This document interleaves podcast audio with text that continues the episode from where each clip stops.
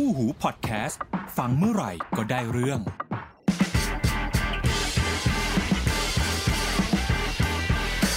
What the fact สวัสดีครับ ต้อนรับเข้าสู่ WTF ครับ สวัสดีค่ะ น้ำหวานค่ะเอ้น้ำหวานกลับกลับมาแล้วในงานพม่า มิงกลาบา เมียนมาโยยา มิงกลาบาค่ะ ไปประชุมมาที่พม่า เออ ได้ข่าวว่าช่วงที่เราไม่อยู่เมืองไทยไปอยู่พม่าเนี่ย ครับ มีอะไรเกิดขึ้นเยอะแยะมากมายเลยใช่วันนี้ก็เลยจับมานั่งคุยซะเลยหนึ่งประเด็นร้อนค่ะในช่วงสัปดาห์ที่ผ่านมานะครับ ในแวดวงอ่าใช้คำว่าอะไรดี สื่อสารบ้านเราอืมเทเลคอมนะครับโทรคมนาคมบ้านเราแล้วกันโทรคมนาคมอืมอ่าบ้านเรานะครับค่ะนั่นก็คือการประกาศลาออกของ CEO d t แทค่ะหญิงแกร่งแห่ง d t แทอเล็กซานอะไรนะอเล็กซานดราไรท์อืมนะครับก็ประกาศลาออก ซึ่งเป็นการลาออกที่เอาจริงก็ช็อกแหละค่ะเพราะว่าหลายคนรู้อยู่แล้วเดือนหน้านะครับ16กุมภาพันธ์อืมก็จะมีการประมูลใช่คลื่นชุดใหญ่ค่ะสี่ชุดเลยสี่คลื่นที่กสทชจะประมูลนะครับค่ะแล้ว d t แทก็เป็นหนึ่งในในผู้ร่วมที่เข้าไปรับซอง เพื่อเข้าร่วมประมูลแล้วเรียบร้อยนะครับค่ะคือเข้าไปเป็นเจ้าที่สองที่สามด้วยสามดีแท็กกับเอเอสหลังสุดแต่เอสผมเข้าใจว่าถือเลิกษ์ถือยามนะเข้าใจว่าอย่างนั้นค่ะ ก็ปรากฏว่าก็ไม่รู้เหมือนกันว่าการการที่ลาออกไขก๊อกลาออกแบบนี้ ส่งนัยยะอะไรหรือเปล่าหรือเปล่านะครับเออจะไม่ร่วมเข้าประมูลหรือจะเข้าไปนั่งเฉยๆหรือเข้าไปเคาะเล่นๆหรือเปล่าค่ะไม่รู้นะครับอ่า สิ่งที่ควรรู้ก่อนนะครับ เดือนหน้า 16 กุมภาพันธ์นะครับ ก็จะมีการประมูลคลื่นทั้งหมดเนี่ยสี่คลื่นค่ะก็จะมี 700 1,800 2,600 แล้วก็ 26 กิกะเฮิรตซ์นะครับ ตัว7,000อ่า700 เมกะเฮิรตซ์เนี่ยจะมีใบอนุญาตทั้งหมด 2 ชุดค่ะนะครับ ก็ชุดละ 10 เมกะเฮิรตซ์เพราะเป็น2คูณ5นะครับ ก็อ่าราคาตั้งต้นเนี่ย เริ่มต้นอยู่ที่ 8,792 ล้านบาท นี่คือราคาเริ่มต้นนะฮะ อ่าประมาณนี้ก็อาจจะมีเคาะสักข้างสองข้างอะไรประมาณนี้นะครับ แล้วก็อ่าคลื่น 1,800 จะมีทั้งหมด 7 ชุด ชุดละ5เมกะเฮิรตซ์รวมทั้งหมด 35เมกะเฮิรตซ์มันราคาเริ่มต้นแบบอื้อหือมั่นใจเลยไม่มีใครเคาะ 12,486 ล้านบาท ต่อใบอนุญาตย้ำว่าราคาเริ่มต้นนะขณะที่ 2,600 นะครับ จะมีทั้งหมด 19 ชุด ชุดละ 10 เมกะเฮิรตซ์ รวมเป็น 190เมกะเฮิรตซ์เยอะมากๆนะครับ แล้วก็คาดว่าเนี่ยคือคลื่นที่น่าจะเป็นหนึ่งในคลื่นที่มีการแข่งขันเยอะที่สุดในรอบนี้นะฮะ ก็ราคาเริ่มต้นอันนี้จุ๋มจิ๋มเลย 1,862 ล้านบาท เพราะมันยังไม่เคยถูกประมูลมาก่อน ค่ะเพราะฉะนั้นก็แล้วมันมีโหมีตั้ง 19 ชุดอะถ้าแต่รอบนี้อธิบายอะเดี๋ยวเอาให้ครบก่อนแล้วกัน ส่วนคลื่นที่เป็น MM wave นะครับ ก็คือคลื่น 26 กิกะเฮิรตซ์จะมีใบอนุญาตทั้งหมด 4 ชุด ชุดละ 100 เมกะเฮิรตซ์ก็นะฮะก็ราคาเริ่มต้นก็ถูกเลยทีเดียวเพราะว่ามันเป็นคลื่นที่เฉพาะทางมากๆนะครับ ราคาเริ่มต้นอยู่ที่ 423 ล้านบาทต่อชุดนะครับนี่คือราคาตั้งต้นก่อนที่จะเคาะเนาะรอบนี้ที่เข้าประมูลก็มีทั้งหมด 4 เจ้านะครับอ่าก็คือมี S d t a c True แล้วก็จริง ๆ ก่อนอันนี้มันจะเป็น TOT แต่ว่าตอนนี้เขารวมกันแล้วเพราะฉะนั้นก็เรียกว่าเป็น NT NT นะฮะ National Telecom ก็คือ CAT กับ TOT นั่นเองค่ะก็รวมกันก็เข้าประมูลรอบนี้ด้วยมีผู้ท้าชิง 4 เจ้านะครับอ่าเท้าความต่ออีกนิดนึง หลายคนอาจจะพอจำข่าวเก่าได้เราเคยเล่าแล้วด้วยนะครับ AS d t a c True เนี่ยเขาตอบรับข้อเสนอของกสทช ในการที่จะอ่ายืดผ่อนผันในการชำระค่างวดของใบอนุญาตคลื่น 900 เดิมที่เขายังคงค้าง คือมันจะเขาว่าคงค้างคือไม่ได้ติดหนี้นะค่ะแต่ว่ามันอยู่ในพีเรียด ขอที่งการอืมที่ต้องชำระอยู่แล้วยังยังไม่ครบกำหนดอะไรประมาณเนี้ยแต่ยืดออกไปให้นะครับแลกกับการที่รับเอาคลื่น 700เมกะเฮิรตซ์ไปก่อนล่วงหน้านะครับ ก็ก็เอาไปก่อนคนละคนคนละชุดผมจำไม่ได้แล้วน่าจะชุดละ 10เมกะเฮิรตซ์มั้งสิบห้าอ่าสิบหรือสิบห้าประมาณเนี้ยนะครับรับไปก่อนแล้วก็ต่างนั้นนะคือไม่ได้ให้ฟรีๆนะ ก็มีมีมีมีค่าใช้จ่ายด้วย แต่ก็เป็นค่าใช้จ่ายตั้งต้นนี่แหละนะครับค่าใช้จ่ายตั้งต้นนี่แหละนะครับก็คือไอ้แปดพันเจ็ดร้อยเก้าสิบสองล้านบาทอะไรประมาณนี้แหละนะครับ ที่เขาต้องที่เขาต้องจ่ายไปนะครับส่วนทางด้านของ NT นะครับหรือ CAT บวก TLT อันนั้นไม่ได้ไปรับช่วงนั้น ก็ก็ก็ผ่านไป ก็ก็ผ่านไปนะฮะไม่ได้มีอะไรมากกว่านั้นนะครับ เพราะฉะนั้นรอบนี้ก็ถ้าถามว่าไอ้คลื่น702 ชุดเนี่ยจะน่าจะมีคนแย่งไหม ผมว่าเผลอๆไม่มีนะ หรือถ้ามีเนี่ยตอนนี้เขาเต็งกันไว้ว่าคนที่อยากได้อาจจะอยากเป็นทางด้านของ AS เพราะว่าช่วงคลื่นที่มันเหลืออีก15เมกะเฮิรตซ์อะครับ มันคือช่วงที่ติดอยู่กับเขาพอดีอืมก็เขาอาจจะอยากได้ก็ได้เพราะมันเป็นช่วงที่ต่อเขาพอดี ถ้าได้ก็ก็ง่ายในการที่จะอินทิเกรตแบรนด์นู่นนี่นั่นเนาะค่ะอ่าถ้าถ้าถ้าจะเอานะ แต่ถ้ามองในใน strategy จริง ๆ คลื่นรอบนี้เนี่ยที่ถูกคาดหมายว่าจะมีการแข่งขันสูงที่สุด คือคลื่น 2,600 เมกะเฮิรตซ์นะครับ เพราะว่ามันจะเป็นคลื่นที่ใช้เพื่อ 5G จริง ๆ จัง ๆ เลยล่ะ ถามว่า 700 ใช่ไหมก็ใช่ เดี๋ยวอธิบายว่าทำไมนะครับ ส่วน 1,800 เนี่ย อย่างที่บอกราคาตั้งต้นสูงมาก ราคาตั้งราคาตั้งต้นเขาหนึ่งหมื่นสองพันเกือบเกือบหนึ่งหมื่นสองพันห้าร้อยล้านอะ ผมว่าโอกาสเคาะยากแล้วแต่ละคนอะทุกวันนี้นะเอา AIS dtac True เนี่ย ถือพันแปดร้อยกันเยอะอยู่แล้วยกเว้น dtac d t แทเนี่ยถือพันแปดร้อยแค่สิบเมกะเฮิรตซ์ค่ะแต่ว่า AIS กับ True เนี่ย AS ถืออยู่สี่สิบเมกะเฮิรตซ์นะครับขณะที่ True เนี่ยถืออยู่สามสิบเมกะเฮิรตซ์เขามองว่าเขาพอค่ะแล้ว อะจำจำตัวเลข 10เมกะเฮิรตซ์ของ d t แทกับ 1,800 ไว้นะอืมปัจจุบันเนี่ย 1,800 ของ d t แทมีแค่ 10เมกะเฮิรตซ์เท่านั้นนะ ย้ำอีกทีมันมีแค่ 10เมกะเฮิรตซ์เท่านั้นนะ ทีเนี้ยถามว่าแล้วทำไมถึง2,600มันถึงจะแย่งกันครับ คือถ้าตาม ITU กับตามชิปโมเด็มของฝั่งมือถือที่ออกมาตอนนี้เนี่ย คลื่นที่จะถูกนำมาใช้สำหรับ 5G เป็นหลักเลยเนี่ย จะเป็นคลื่นช่วง 4 band อืมอ่าถ้า4แบนกันจริง ๆ ก็คือว่ากันอยู่ที่ช่วงราวๆเท่าไหร่ล่ะอ่าสามพันสี่ร้อยถึงสามพันเจ็ดร้อยแต่ว่าสองพันหกก็เอาว่าก็ถือว่าใกล้เคียงอยู่ในแบนด์ใกล้เคียงกันได้อยู่นะครับ แต่ว่าปัญหาคือคลื่นไอ้สามพันสี่ร้อยถึงสามพันเจ็ดร้อยเมกะเฮิรตซ์ปัจจุบันเนี่ย มันยังนำมาประมูลไม่ได้อืมอ่าตามหลักก็คือง่ายๆครับไทยคมถืออยู่ ไทยคมสิทธิ์ของไทยคมจะมีถึงสิ้นปี 2564 ยังมีคนใช้งานอยู่ ก็คือสิ้นปีหน้า แต่ว่าจริงๆเขามีความร่วมมือกันแล้วในการที่จะทำการ refarming เหมือนกัน ก็ก็ต้องไปรอดูว่าจะ refarm เสร็จก่อนหมดสัมปทานหรือเปล่า หรืออย่างไรนะครับ แล้วก็ยิงล่าสุดกสทชถ้าใครตามข่าวกสทชก็เปิดช่องแล้ว โดยคุณฐากรบอกไว้เลยว่าเอ้ยเราอนุญาตให้ไทยคมสามารถไปใช้ดาวเทียมต่างประเทศได้แล้วนะเราไม่ห่วงเรื่องความมั่นคงอยู่แล้ว ก่อนหน้านี้ไม่ให้นะอืมก่อนหน้านี้ไม่ได้ ก่อนหน้านี้ไม่ได้ห่วงความมั่นคงโคตรๆตอนนี้พอบทจะใช้ขึ้นได้ ได้จ้ะสังงั้นได้จากพี่จ๋าอะไรประมาณนี้เลยนะฮะทางกองได้จากพี่จ๋าประมาณนี้เลยนะครับ แต่ว่าก็ต้องรอดูนะครับ ทีนี้แล้วถามว่าทั้งหมดมันเกี่ยวอะไรกับการลาออกของเอลเซนดาไรท์ใช่นะครัค่ะอดีตซีโอต้องใช้คำว่าปัจจุบันคืออดีตซีโอเรียบร้อยแล้วนะครับอืมง่าย ๆเลยครับ จริง ๆ มันมีตามหน้าสื่ออยู่แล้วที่ออกมานะครับ ก็ใช้คำว่า confirm ตามนั้น เพราะว่าจากวงในที่ได้ยินมาคุยกับอ่า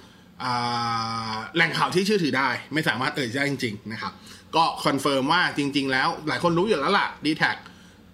คนที่อยู่เบื้องหลัง DTAC จริง ๆ คือ Telenor นะครับ ก็ Telenor ก็จริงๆก็ทำธุรกิจโทรคมนาคมอยู่ในโซนนี้อยู่แล้ว เอาง่าย ๆ ว่าอย่าง CEO คนใหม่ที่จะมาแทนอเล็กซานดราไรท์อะ ก็มาจากเทเลนอแล้วมาจากเทเลนอเพื่อนบ้านด้วยคือเทเลนอเมียนมาใช่เนี่ยน้ำหวานไปพลพาวกลับมาพร้อมกันเลย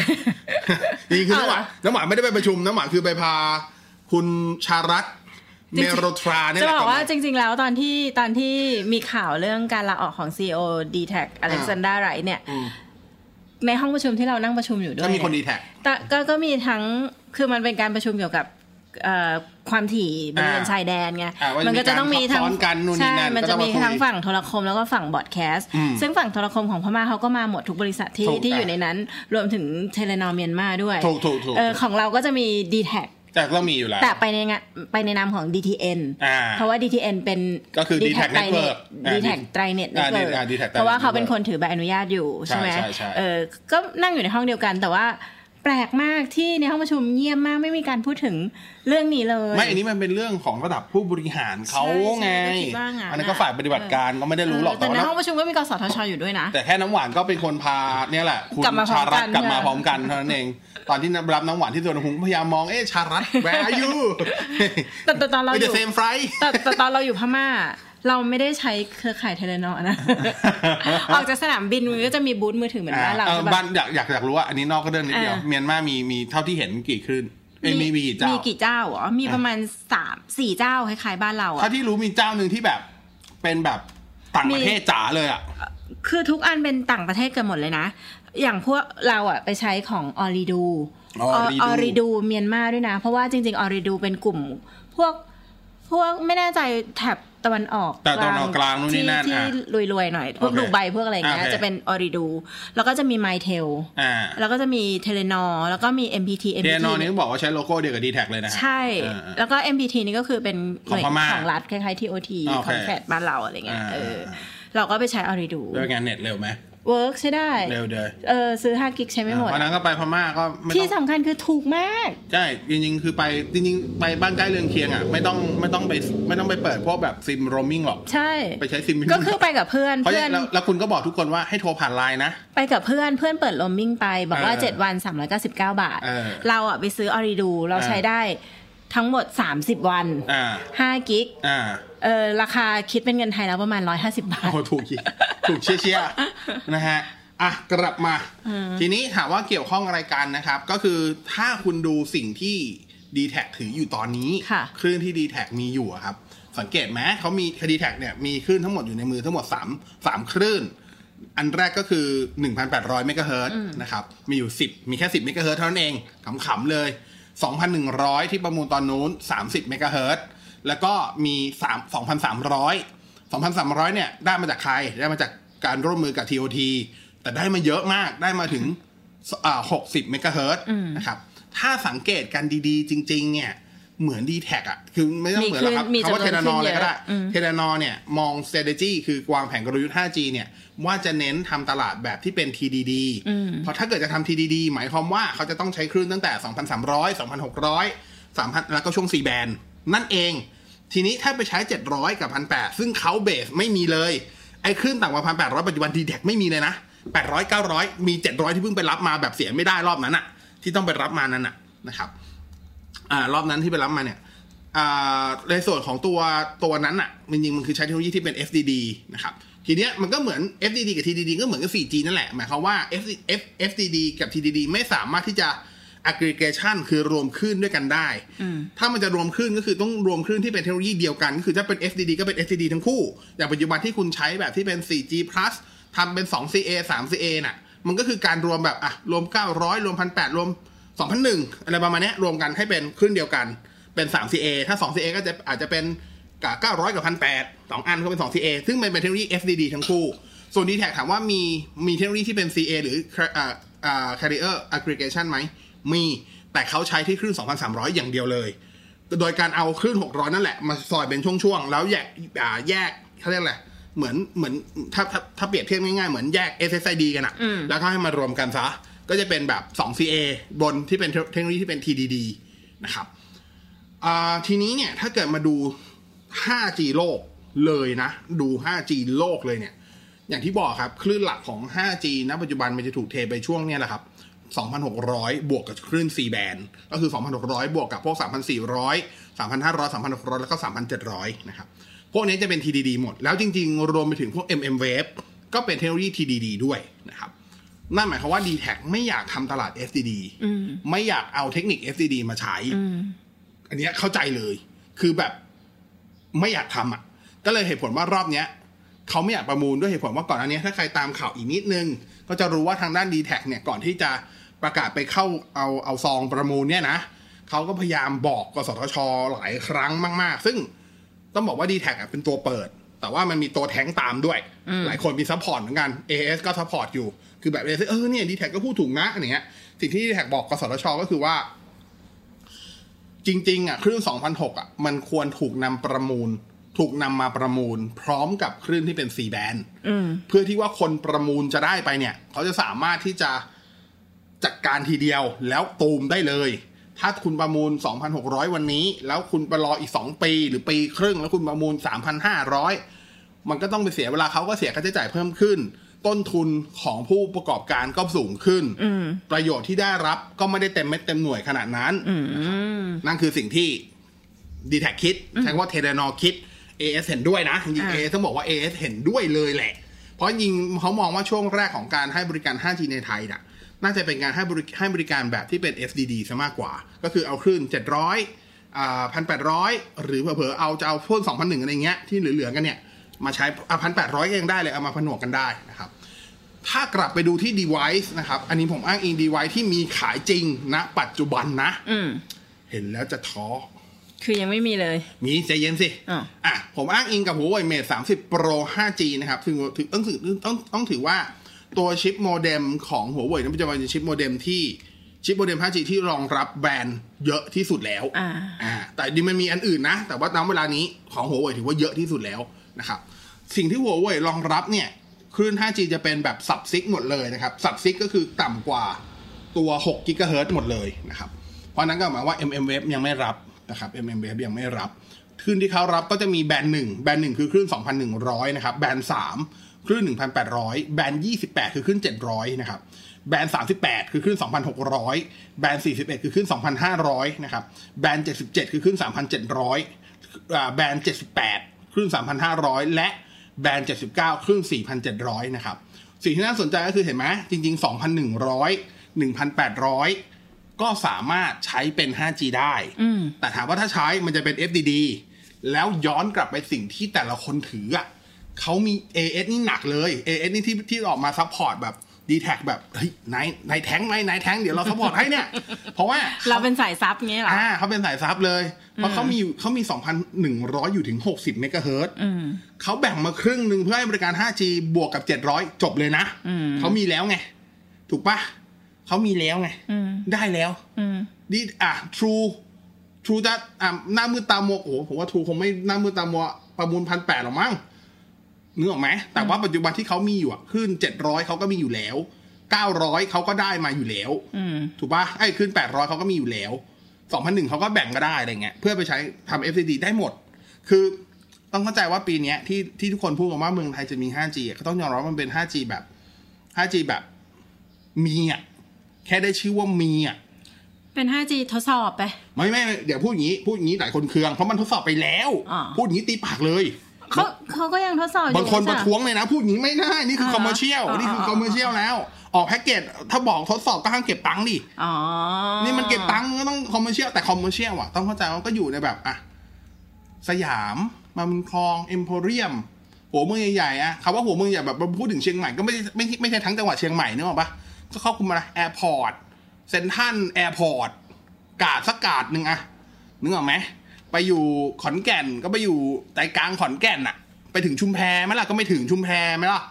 นึกออกปะมันก็จะเป็นอย่างนี้ยนะครับ เพราะฉะนั้นเขามองแล้วโอเปอเรเตอร์ทุกคนก็มองเหมือนกันว่ามันก็จริง ๆ ถ้าเกิดจะให้บริการปีนี้ก็เปิด FDD ก็พออแล้ว TDD อะ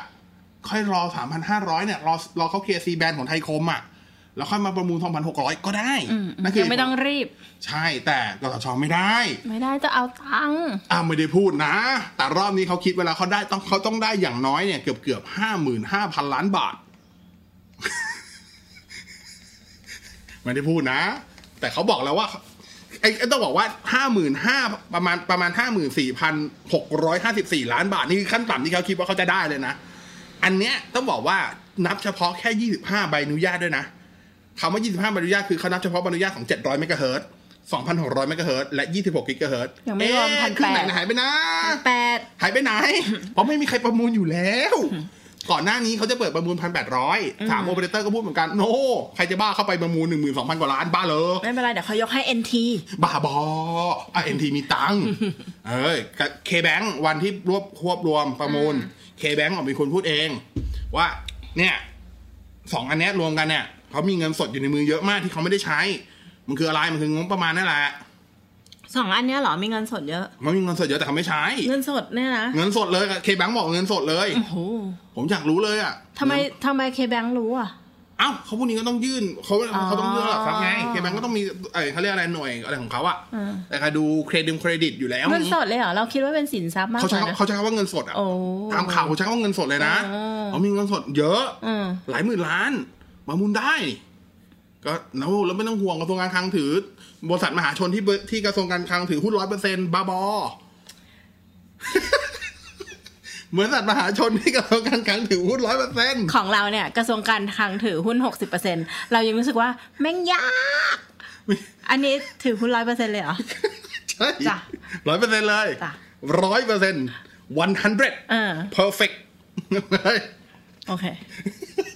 บริษัทมหาชนที่กระทรวงการคลังถือหุ้นร้อยเปอร์เซ็นมันจะเป็นมหาชนแบบไม่ได้เข้าตลาดหลักทรัพย์หรอได้ไปนไปได้ปะมหาชนต้องเข้าตลาดหลักทรัพย์เสเอมออต้อได้งปะเข้าสิคอมพานีลิมิเต็อัดนนี้ไม่รู้อันนี้ไม่รู้อันนี้อ่อนด้อยเรื่องด้านเศรษฐกิจแบบนั้น แต่แค่เห็นข่าวก็แบบ what really โอ้ my Buddha นี่หรือเมืองพุทธโอเค ไม่เป็นไร เราให้กำลังใจ เพราะอย่างน้อยที่สุด TOT เก่งเรื่องของการให้เช่าคลื่น มองแง่ดีเดี๋ยวเดี๋ยวอย่าเพิ่งอย่าเพิ่งพยายามชมอยู่พยายามชมอยู่ คือ TOT เขาให้คนอื่นเช่าคลื่นเยอะ มีเขาเรียก NNVO เยอะเออใช่ไหมนี่มาจอยกับ d t แท็จ้อยคนเนี้ยก็มีประสบการณ์ละ รู้ว่าทำอ๋อบริหารโอเปอเรเตอร์มือถือทำยังไง ส่วน CAT เนี่ยเขาเด่นเรื่อง fixed line ตามต่างจังหวัดอยู่แล้ว ใช่ใช่ใช่เก็บแพงด้วย อ่า แพงโคตรแพงเลยนะรวมกันไงเหมือนกันไม่ลุ่งก็ ไม่ลุ่งก็รวมอะ เออแต่อาจจะดีก็ได้นะที่แบบ NT เนี่ยอ่าเพราะว่า Facility ของครบ TOT เลยก็เยอะอยู่แล้ว Facility ใช่ของ CAT ก็เยอะอยู่แล้วใช่พอมารวมกันแล้วก็ยัง Facility สามารถคือรับคนอื่นเข้ามาอยู่แล้วไปให้เช่าได้โอ้โหโอ้อ่ามีมีวันนั้นมีหน้าเงินสดเยอะโอเงิเคนสดเยอะเชื่อละเชื่อละค่าเช่าสาสถานีค่าเช่าเสาค่าเช่าสิ่งอำนวยความสะดวกตามโอ้ยกินเยอะคิดแพงด้วยแค่ค่ามักก็เท่าไหร่แล้วที่เขาได้อยู่อะทำไมเงินสดจะไม่เยอะเห็นไหมเพราะฉะนั้นใครทำงาน TOT และแคท อย่าเสียใจที่เขาพูดรวมกันต้องมีโบนัสนะอย่างเงี้ยใจเย็นเดี๋ยวเขาประท้วงอ๋อเหรอเออเดี๋ยวเขาประท้วงต้องต้องให้ค่าควบรวมกับพนักงานด้วยเออจ่ายคุณพนักงานด้วยเออตั้งแต่คุณด้วยเออราคาพาเท่าไหร่ดีวะบาทไงเออราคาพาสิบบาท ส่วนมากราคาพาก็สิบบาทปิดอะตลาดเท่าไหร่สองบาทห้าสิบ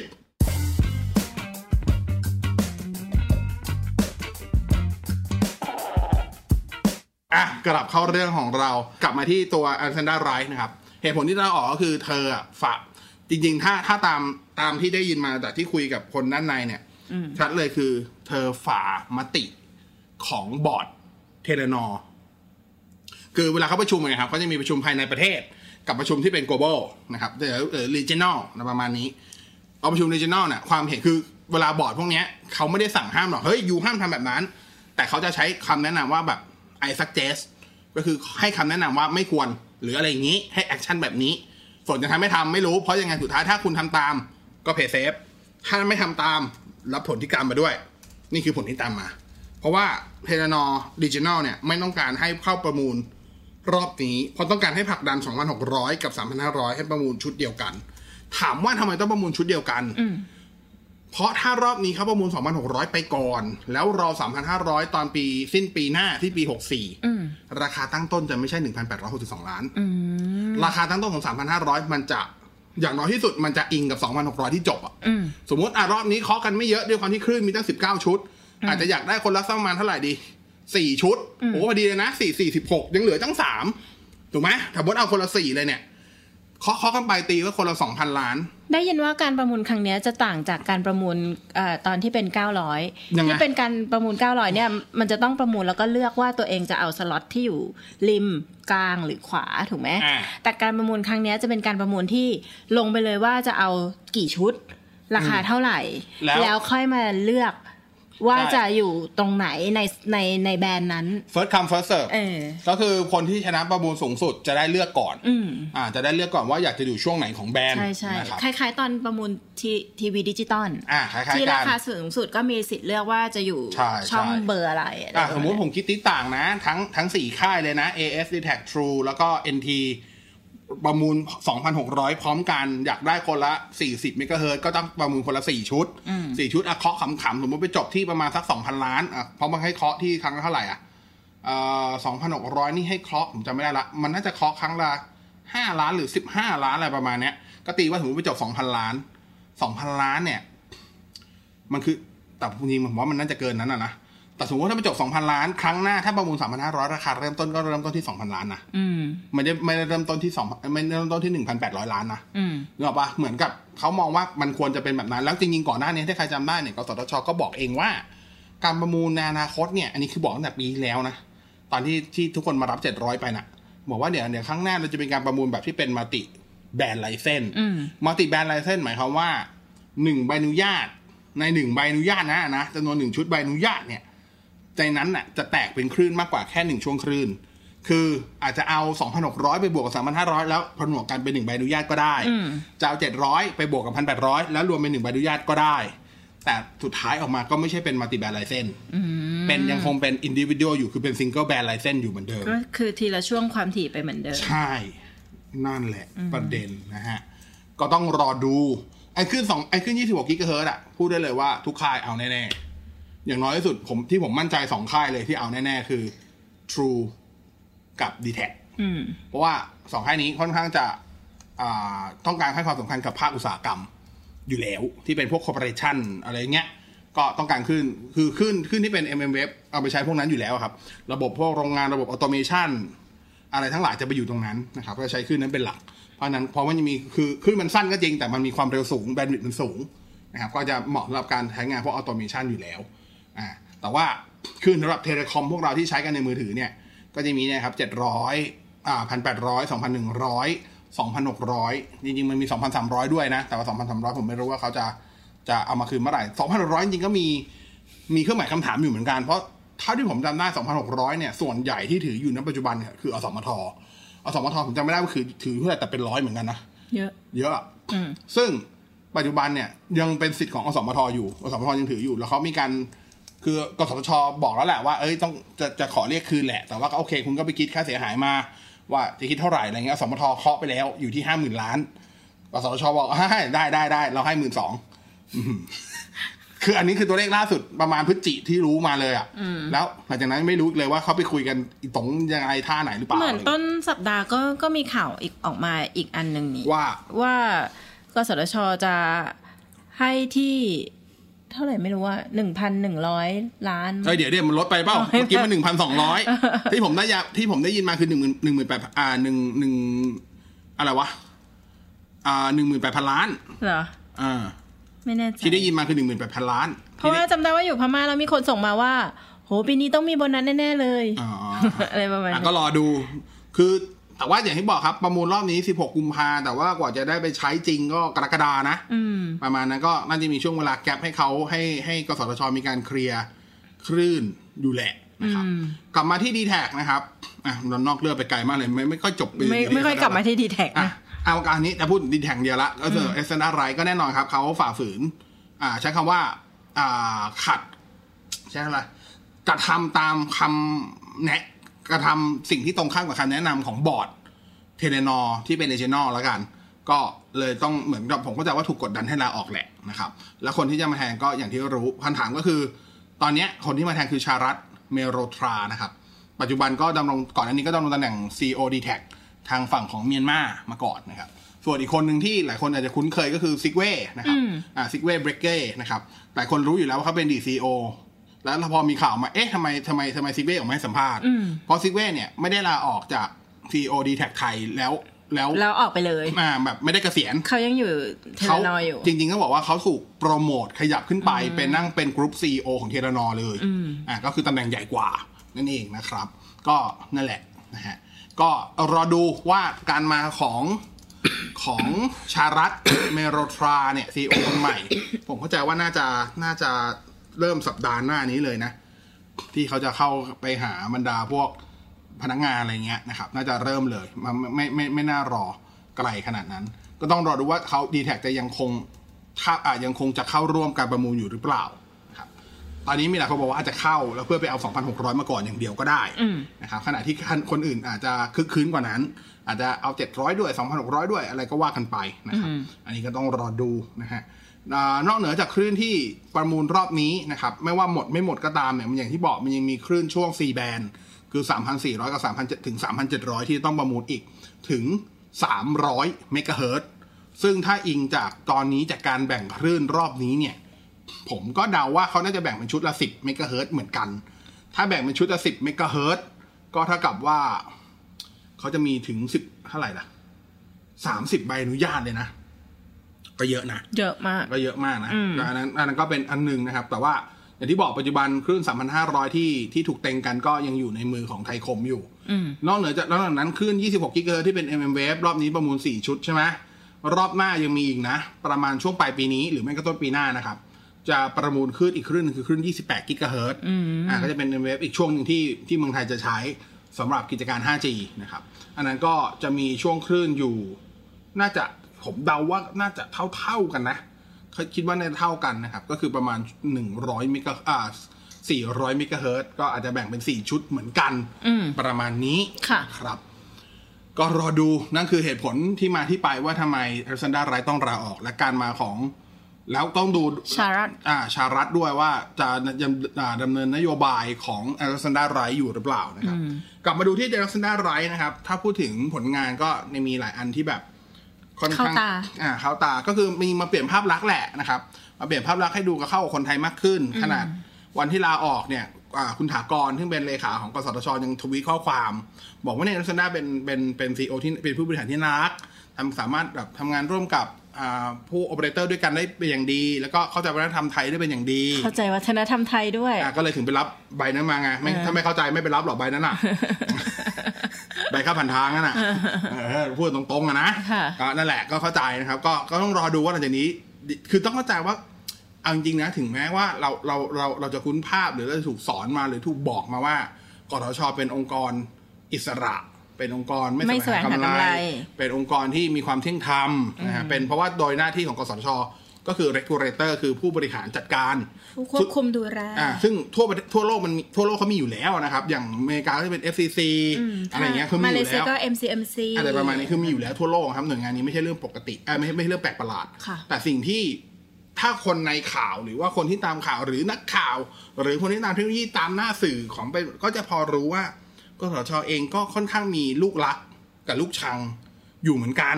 ลูกรักเขาก็พูดตรงๆก็คือ True อ่าแบบทูทำอะไรก็ดีอะเอางี้ เหมือนกับขอแบบจริงก็เอาว่ากันไม่ได้อะง่ายๆว่ากสทชขออะไรทรูก็ให้ เพราะนั้นเวลาทรูขออะไรกสทชก็ให้อ่าถามว่าใครใครคือลูกชัง ลูกคนกลาง dtac dtac ขออะไร dtac ไม่ค่อยทำตามหรอก dtac แย้งแย้งตลอดอะไรเงี้ยก็ต้องรอดูว่าถ้ารอบนี้อ่าชารัตมาแทนอเล็กซานดราแล้วชารัตบอกว่า no บอร์ด Telenor บอกว่าไม่เอาเข้า เราก็ไม่ประมูลเข้าไปนั่งเฉยๆหรือไม่เข้าเลย จะมีผลกับการประมูลครั้งหน้าหรือเปล่า ภาพลักษณ์บริษัทมีอยู่แล้ว เพราะว่าสำหรับคนที่ไม่ได้ตามด้านเทเลคอมขนาดนั้น เขาจะตามแค่ว่าใครได้คลื่นไม่ได้คลื่น และแน่นอนผมรู้เลยหลังวันที่หลังวันที่เอาเอาเอาว่าวันที่ 17 กุมภาเนี่ย หน้าฟีดทั้งหลาย Twitter Facebook โซเชียลหรือแม้กระทั่งหนังสือพิมพ์บนเว็บอะไรก็ตามเนี่ยถ้าเกิดกรณีถ้า d t แท็ไม่ได้ ทุกคนก็จะพูดเลยว่า d t แท็ตกขบวน d t แท็ไม่ทำ 5G ซึ่งจริงก็ไม่ใช่ d t แทอะทำ 5G แต่เขาไม่สนใจความถี่ย่านนี้ เขาแค่รอคลื่นที่เขาอยากได้ แต่ผู้ใช้ส่วนใหญ่ไม่รู้ถูกไหมก็ไม่ใช่เรื่องผิดของผู้ใช้ส่วนใหญ่ เขาแค่บอกเอ้ยคนนั้นประมูลเพราะเวลาเวลาเราเรียกกันอะเราไม่ได้เรียกคลื่น เราเรียกเทคโนโลยีไปเลยว่านี่คือการประมูลอะไร เหมือนครั้งที่แล้วที่การประมูล 4G แล้วก็เรียกว่า 4G ไปเลย เราไม่ได้ไปแจกแจงมันคลื่นอะไรวะรอบนี้ก็เหมือนกันอสทช ก็พยายามเรียกหรือสื่อก็พยายามเรียกมันคือการประมูล 5G แต่ถ้าเกิดไปเจาะลึกมันมีถึง4คลื่นนะแล้วมันมีคลื่นหนึ่งที่เป็นลูกเมียน้อยที่แบบไม่มีใครเอาแน่ๆคือ1,800อะไม่มีใครพูดถึงคลื่นนี้เลย ขนาดกสทชคาดการณ์ว่าจะได้เงินเท่าไหร่อะยังไม่รวมขึ้น1,800เข้าไปอยู่ในนั้นเลยอะนึกออกปะเออ อันเนี้ยต้องรอดู และจริงๆต้องบอก2,600เนี่ย ถ้าตอนนี้ก็อยู่ในฐานะที่เป็นรีฟาร์มโปรเซสด้วยนะ เพราะว่าต้องคุยเกี่ยวกับอสมทไง2,600เนี่ย เมื่อเมื่อวันเมื่อสัปดาห์ที่แล้วกสทชอะเขาก็ออกมาบอกว่า เขาจะจ่าย เขามีการประชุมของกสทชไงอ่าแล้วก็บอกว่าจะจ่ายเงินเยียวยา ให้ขึ้นความถี่ 2,600 ให้กับอสมทที่ถือครองคลื่นอยู่ 150 เมกะเฮิรตซ์เนี่ร้อยยห้าสิบเลยนะ ใช่ เยียวยาให้อยู่ที่ 11,172 ล้านบาท อสมทขอไปเท่าไหร่โดยเราเราไม่รู้เราไม่เกืได้อบเกือบห้าหมื่นล้านอะถ้าผมจำได้จริสี่งเหรพันอแปดร้อยหรือสี่พันเก้าร้อยล้านอะใช่เขาบอกว่าคำนวณจากมูลค่าขึ้นจริงจากราคา 40%ของราคาเริ่มต้นประมูลอะอ่าอะไรประมาณเนี้ยก็ต้องรอดูว่าสมทจะยอมกับตัวเลขห นึ่งหมื่นหนึ่งพันหนึ่งร้อยเจ็ดสิบสองล้านบาทหรือเปล่านะครับตีกลมๆก็ตีประมาณหนึ่งหมื่นสองพันล้านก็ได้อะตีถั่วๆให้เพราะเขาบอกว่าถ้าเกิดว่าในวันที่ 16 กุมภาเนี้ยอ่ามีมีการประมูล 5G ที่ความถี่อ่า2,006 เนี่ย แล้วสามารถขายใบอนุญาตขายไลเซนส์ก็อจะอกเอาได้เงินครบไปให้ทุกใบอะก็จะสามารถจ่ายเงินเยียวยาสมทได้ทันทีเลยนะนี่อืมอะทีนี้มาดูอะถ้าพูดอย่างนี้นะ มาดูตัวเลขนิดนึง 2,600 เนี่ยอย่างที่บอกครับ ประมูลรอบนี้มีทั้งหมด 19 ใบอนุญาตอืมใบอนุญาตละ 10 เมกะเฮิรตซ์เพราะเขามีช่วงนี้คือ 190 เมกะเฮิรตซ์นะครับ ราคาตั้งต้นอยู่ที่ 1,862 ล้านบาทต่อ 1 ใบอนุญาต อย่างที่บอกผมเข้าใจว่าทุกค่ายน่าจะเอาแบบ เอาเอาขึ้นเนี้ยเป็นหลักแน่ๆ2,600 เขาคาดว่าได้เงินอย่างน้อยสุดประมาณ 35,000 กว่าล้าน คิดว่าสมทเห็นตัวเลขเนี้ยคาดการณ์เงี้ยเขาจะเอาไหมล่ะ11,172 ล้านเนี่ยอืม ไม่เอาอะอืมผมว่าเขาไม่เอาหรอกก็ต้องเล่ได้นเยอะแบบกว่านี้ดิต้องแบร์มาออกมาก็เล่นดิแบร์ตัวเลขไปให้เขาดูแล้วจะได้เงินเท่าไหร่อะนึกออกปะก็เล่นแบร์ตัวเลขไม่ให้เขาเห็นแล้วว่าอืมทั้งหมดมีร้อยเก้าสิบเมกะเฮิร์ตซ์ใช่ป่ะเออแล้วเอาสมทอยร้อยห้าสิบร้อยห้าสิบก็คือ ก็เอามาครึ่งหนึงดี เอาเว้ย เอาเว้ย เอาเว้ย อีพีนี้โดนด่าบอสไม่เกี่ยวนะไอ้บอสไม่เกี่ยวนะ บอกก่อนนะ เพราะผมไม่ได้เกี่ยวกับสมทอยู่แล้วไงอ่าคุณจะได้มาเท่าไหร่ปันผลไม่เกี่ยวกับผมเลย ผมไม่มีหุ้น ไม่มีทางได้ผมไม่มีอะไรอยู่มัแล้นวคือเงินเยียวยา ซึ่งมันก็ต้องเอาไปเยียวยาผู้ที่ถูกผลกระทบอยู่แล้ว ใช่ คือตอนนี้ถ้าพูดจริงๆกสทชใช้วิธีนี้หมดเลยนะครับ ในฝั่งทีวีดิจิตอลก็ใช้แบบนั้นทีวีดิจิตอลที่เขามีการแบบที่หลายคนเห็นว่าโอ้มีการจ่ายค่า MUX ให้มีการค่าเช่าชดเชยคลื่นที่ปิดมีการจ่ายเขาชดเชย refarm เงินทั้งหมดไม่ใช่เงินภาษีคุณเลย ถ้ามองถ้ามองกันแฟร์ๆนะ มันคือเงินของจากออเปอเรเตอร์เงินของเอกของของของเอกชนที่ไปจ่ายให้กสทชแล้วกสทชก็เอามาโปะหมดเลยกสทชไม่ชักเนื้อเลยสักบาท ใช่ แล้วก็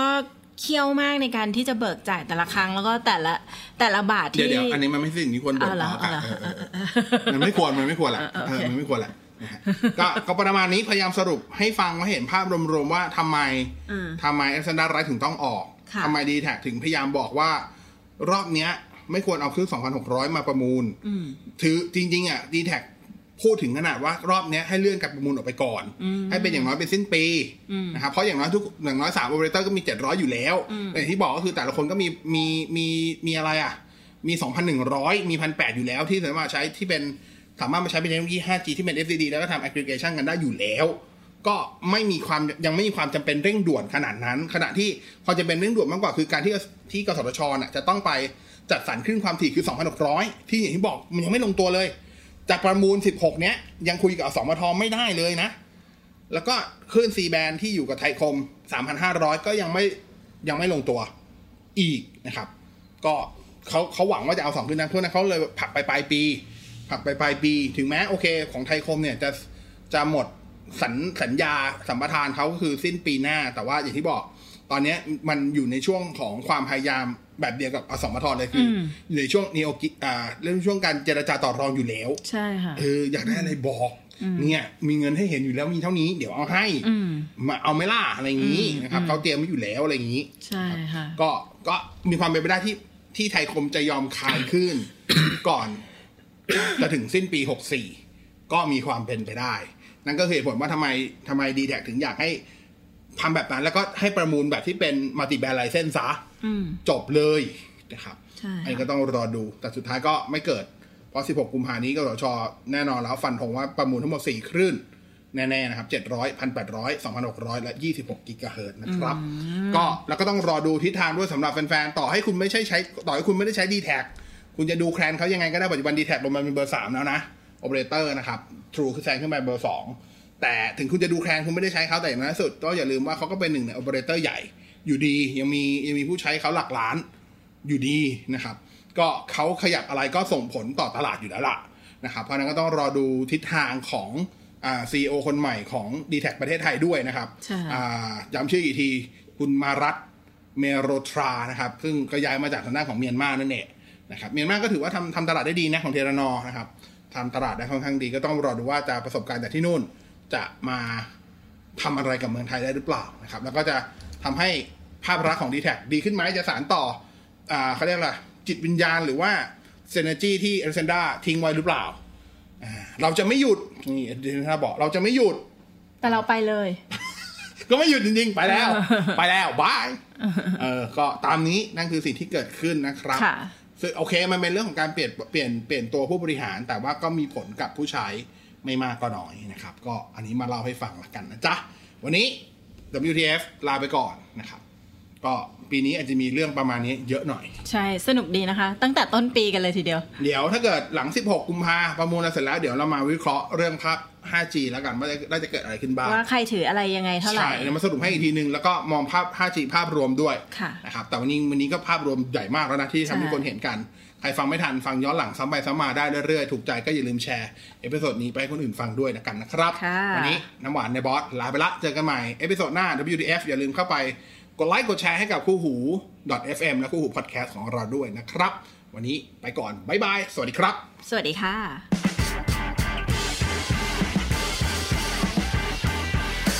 What the fact